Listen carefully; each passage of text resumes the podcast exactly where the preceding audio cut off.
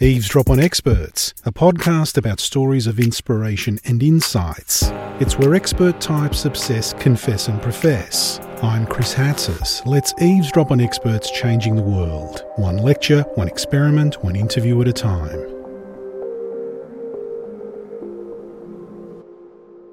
We see the word peptides present in many things. A lot of health and cosmetic products contain different peptides for many uses, such as their potential anti aging, anti inflammatory, or muscle building properties. But what actually are peptides, and what else can they do?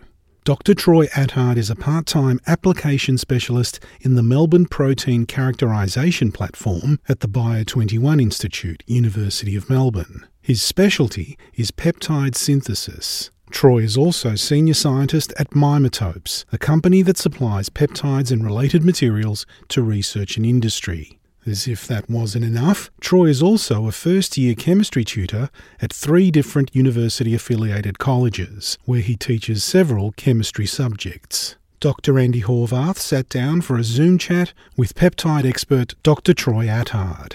Troy, you're in charge of a peptide lab. What are peptides? They're basically short proteins, um, which are chains of amino acids that are joined head to tail, a little bit like links in a chain. Uh, and that's, uh, that's, that's pretty much what a peptide is. I know proteins are involved in every cell of our body. They're from metabolic to communication to how things interact in our body. So, why are peptides important? Uh, well, well, peptide research is important because they they make that that study of proteins, or they facilitate that study um, because peptides can be thought of as fragments of, of the protein. So you can you can identify the important part of the protein that it might bind to a receptor or it might bind to another protein and thereby switch it on. You can identify that important little part of the segment and you can synthesize it as a peptide because actually isolating proteins is quite an involved process and, and sometimes uh, getting access to the proteins that you're interested in can be can be quite difficult. So it can be uh, more convenient to to make the segment of the protein the interesting bit the, the active bit if you like. And so uh, that's how peptide fields have emerged. And of course peptides also um, they're very interesting molecules in their own right and there are what you would call peptides that are natural in the body as well. Insulin is an example of a peptide. It's two peptide chains that are joined by a couple of bridges. Um, and so there are a lot of small proteins that you would consider peptides, and they do, um, uh, well, they have all manner of functions in, in the body. So, uh, and you can manipulate them uh, for whatever purpose um, you'd like uh, such as um, or just, just basic research. If you want to uh, investigate what parts of a protein are involved, you can make a whole range of, uh, of peptides that represent that area, and you can you can assay them and, and test which ones are, are important for binding to whatever that binding partner might be. Uh, and then you can play around with the sequence. You can um, you can sort of mutate different parts of that peptide to see which parts of that segment are most important to the, the protein. And so just by doing this basic research, you can you can build up a profile and you get more knowledge about the interactions that are going on in the cell. So when you come across a problem such as, uh, well, the classic one is cancer, of course, um, the more you know about that mechanism, the, the better a position you'll be in uh, to develop uh, a therapeutic, for example. Okay, so by modifying peptides or analyzing them, you can make them stickier, you can make them coil more, you can make them target things, and that way you can control the action of peptides. Have I got it right? Uh, yes, that's right. They're, they're very versatile. And the good thing about peptides too is that they're, they're very specific for their target. And, and you can join or you can attach a lot of things onto the peptides because of their structure. It's like they've got a whole lot of little uh, chemical hooks I'll give you an, an, interesting example of some of the work that's going on here at Bio21. One or two groups are looking at, uh, well, they're looking at using a particular peptide that binds to a receptor. Uh, and in, in this particular cancer that they're looking at, the cancer overexpresses that receptor on the surface of the cell. In other words, it makes many, many copies, much more than, than a healthy cell. And so, what, what this group is doing, they're attaching some of these groups to the peptide. So, you know that the peptide, when placed in the bloodstream, will bind to these cancer cells. And what it's got attached with it is dragged along. So, um, one example is imaging. Uh, so, what you can do is you can attach a fluorescent group or, or a group that, that uh, a chemical group that gives off a signal under a scan, it, it, it glows like uh, it, it gives off a particular color. And when you attach it to that peptide and then place it in the body, that peptide will bind to the, the cancer cells. And so when you screen uh, a patient, for example, you can look at the scan and you can see the bits that light up, you know, are the areas that have the, the high incidence of cancer cells or the high density of cancer cells. So you can use peptides as, um, as deliverers of cargo that's a great story. So it's sort of a transport mechanism as well. Yes, that's right. Yeah, and and not only for imaging, you can also um, you can make these little molecular cages that are just like uh, what, what the term suggests. They're little cages and with a cavity inside. Now you can attach that to that peptide as well, and inside the cage you can place what's called a radionuclide, which are uh, particular isotopes of different metals that give off radiation that, that will kill cells, but that radiation has only a short a short span. It only it, it's only dangerous within a, a small distance. So when the peptide finds its its cancer target and binds, associated with the peptide is this is this cell killing uh, radionuclide, and of course it will destroy the cells in the immediate vicinity, which which are the cancer cells. So that's that's that's similar to the imaging approach. Troy, give us a, a case study of where you modify or identify or build proteins, or rather peptides. Uh, well, there was uh, one interesting project I was involved with uh, several years ago when I was working for the dental science department. Uh, we were looking at antimicrobial peptides, uh, and the background to that project was it, it, all traced back to this, this little creature called an African clawed frog, and it was found that if you make little cuts or lacerations on its skin, it, it seems a little bit mean. You'd hope it, you hope it didn't hurt hurt the frog. But uh, and then they placed it in an environment which is rich in bacteria, like a, a dirty sort of pond situation. Uh, it was able to not only not get infected, but it was able to heal itself. And the agents that were identified that allowed it to do that were um, were antimicrobial peptides that it secreted on its skin. It, it gave it a defense against the bacteria.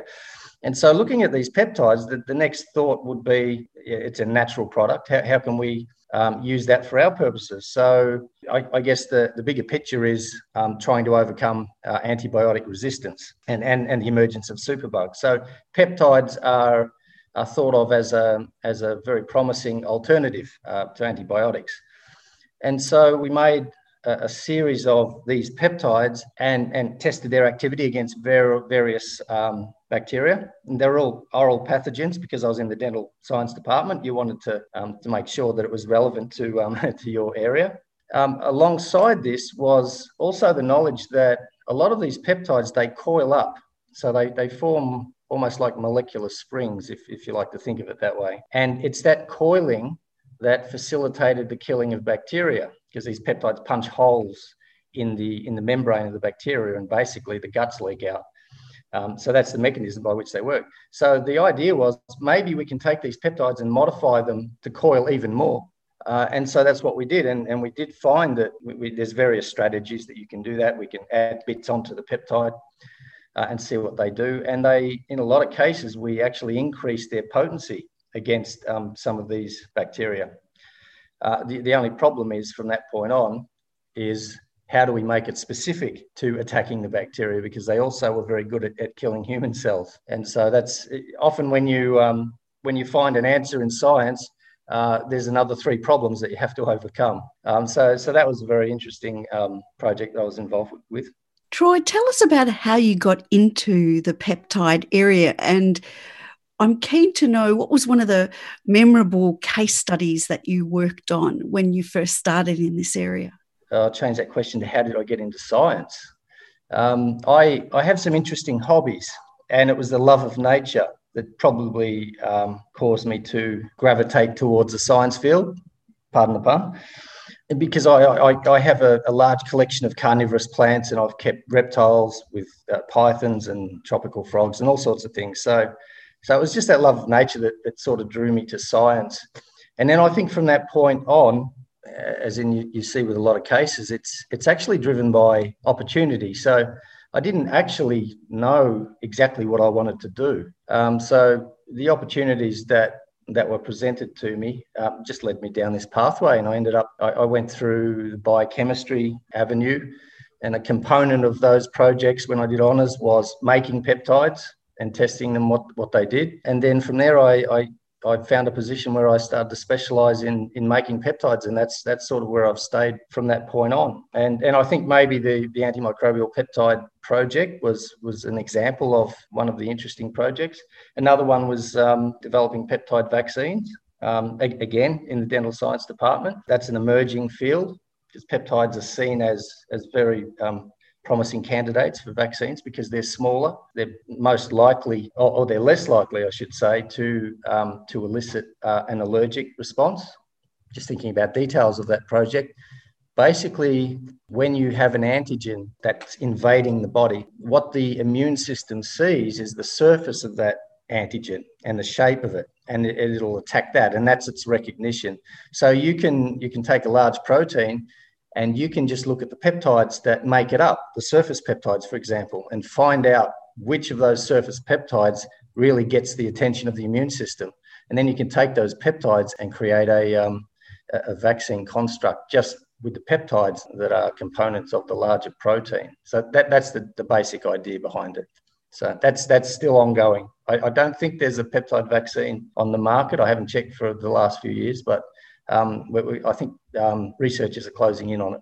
Tell us about changes you've seen in the industry. Like what has really evolved in your area of peptide biochemistry? I'm probably more uh, more in a position to comment on the synthesis of peptides. I think because uh, as I collaborate with various people, I often just get little snippets of the of the biological story, and generally I've been involved in making the peptides that, uh, say, biochemists or biologists uh, require for their research. So I think probably the, the biggest changes or, or the, the most significant changes have been in the technology that allows you to assemble a, a peptide chain. So just, just to give put that into context, uh, when I did my PhD, I, I manually assembled peptides as most people would have. Uh, and it wasn't really that long ago. Um, and so it would take about an hour to an hour and a half to attach the next amino acid in the chain. And, and so if you were making a, a, a peptide that was about uh, 20 amino acids long, it could take you three to four days if you're working nine to five to actually get that peptide. These days, it's done on a microwave synthesizer. So uh, the temperatures used are a lot higher, like 75 or 90 degrees and the chemistry is adjusted to cope with that heat. And so to put an amino acid onto the growing chain would take these days between two to four minutes. So that 20 amino acid peptide doesn't take three or four days anymore. It takes maybe an hour and a half to two hours and you're done. So that, that's probably the most surprising change or, or stark change that I've noticed uh, across uh, over the years. And now we're relying on this sort of technology. It's very hard to go backwards. If you go into a lab that doesn't have one, um, it seems like you're going back into uh, you know ancient times. So Troy, you're kind of like the Lego master of peptides. You also work for industry. Tell us about that. Oh yeah, okay. So that's that's really focused on synthesis too, the industry part. So a, a couple of days a week, I'm working at um, Mimetopes, which are a peptide company, and they get they get all sorts of requests. So uh, I'm the senior scientist there, and so the, the jobs that come in, or the, the, peptides that I help out with, are the non-standard peptides, where um, researchers have been quite creative in in their requests. And so um, I sit down with a, a, couple of people and we work out um, how we're going to put these peptides together. So that's basically um, the other part of my job is purely focused on making, in an economical way, these challenging peptides. Troy, you know the old adage, you can't uncook a cake or you can't unboil an egg. Well, you're the peptide king. So I'm dying to ask you the question. A few years ago, science declared it can now uncook an egg. Okay, give us some insight to how on earth that's possible. Oh, uncooking an egg. Yes, that's. Um, I suppose if you think about the process of of bo- uh, it's actually boiling an egg. It's it's a slightly different process to cooking. Okay, mm-hmm. it, it, specifically has to be boiling an egg. Uh, what happens is the proteins inside that egg uh, they have their, their certain conformation and they're sort of in an ordered structure. And when you boil that egg, because of the heat, the proteins unfold. So the they unfold into their linear conformations, and it becomes like a tangled uh, bowl of sticky spaghetti, if you like. And so once that's sort of formed, which is the boiled egg situation, the egg white, um, it's very hard to. Well, it's up till this point in time, it has been considered, as the adage said, you can't unboil an egg. Uh, what that refers to is you can't retrieve those proteins back into their natural shape. But uh, this group of researchers was able to do that. Um, and, and, this related to work that they were doing in the lab. They just used the egg as, as a difficult example. In other words, it was, it was like a challenge. And if they could demonstrate um, retrieving those tangled proteins, if, or some of them, uh, and, and isolating them back into their, their natural form, um, then that was like um, that was proof of concept of this process. And so that, that's what they did. And they did it using a, a vortex fluid device, which is like a spinning test tube. Um, and it, it, seems quite simple w- when it's described, but uh, all, all it really is is a, a, spinning test tube, and, and they had to measure various angles, which is the best angle for spin and that type of thing. But it's like a, a spinning test tube on its end, and the the uh, egg solution uh, or, or the protein solution from the boiled egg would rise up the sides, and in doing so, those proteins would be pulled, would be pulled apart from that tangled mess, and not only that, in that environment, they'll they'll refold into their natural natural conformation into their natural shape, and then they're collected at the top of the tube. So, of course, I, I should mention in that solution there were um, some um, denaturing. It was a denaturing solution, so it did help to lubricate the peptide somewhat. But but that that represented a big jump in in the technology because if you have a, a, a particular protein that you want to study, often you can get that um, made by particular cells. You can get cells to make that peptide, uh, that protein for you, but the preparation that you collect from the cells will be a, a mixture of misfolded proteins and correct proteins. So there's a real challenge there to, to, from that mixture to pull out the, the protein in the correct shape that you want. So this uh, this technology demonstrated how you could take a difficult mixture of tangled up proteins and basically pull out the protein that you're interested in um, and have it be refolded back into the correct shape. Troy, you've got lots of students in your lab um, because it's a very active laboratory. What advice do you have for your students? Uh, well, a, a, common question I get is uh, well, it relates to uh, what should I do in my career? And I think my my advice is actually talk to many people because everyone has different experiences. So if you, if you talk to me, I'll give you my experience.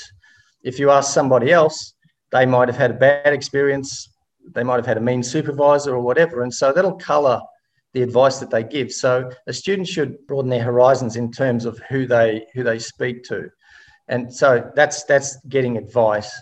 But if you're if you're asking my advice, what I would tell them, I would say just follow what you're interested in.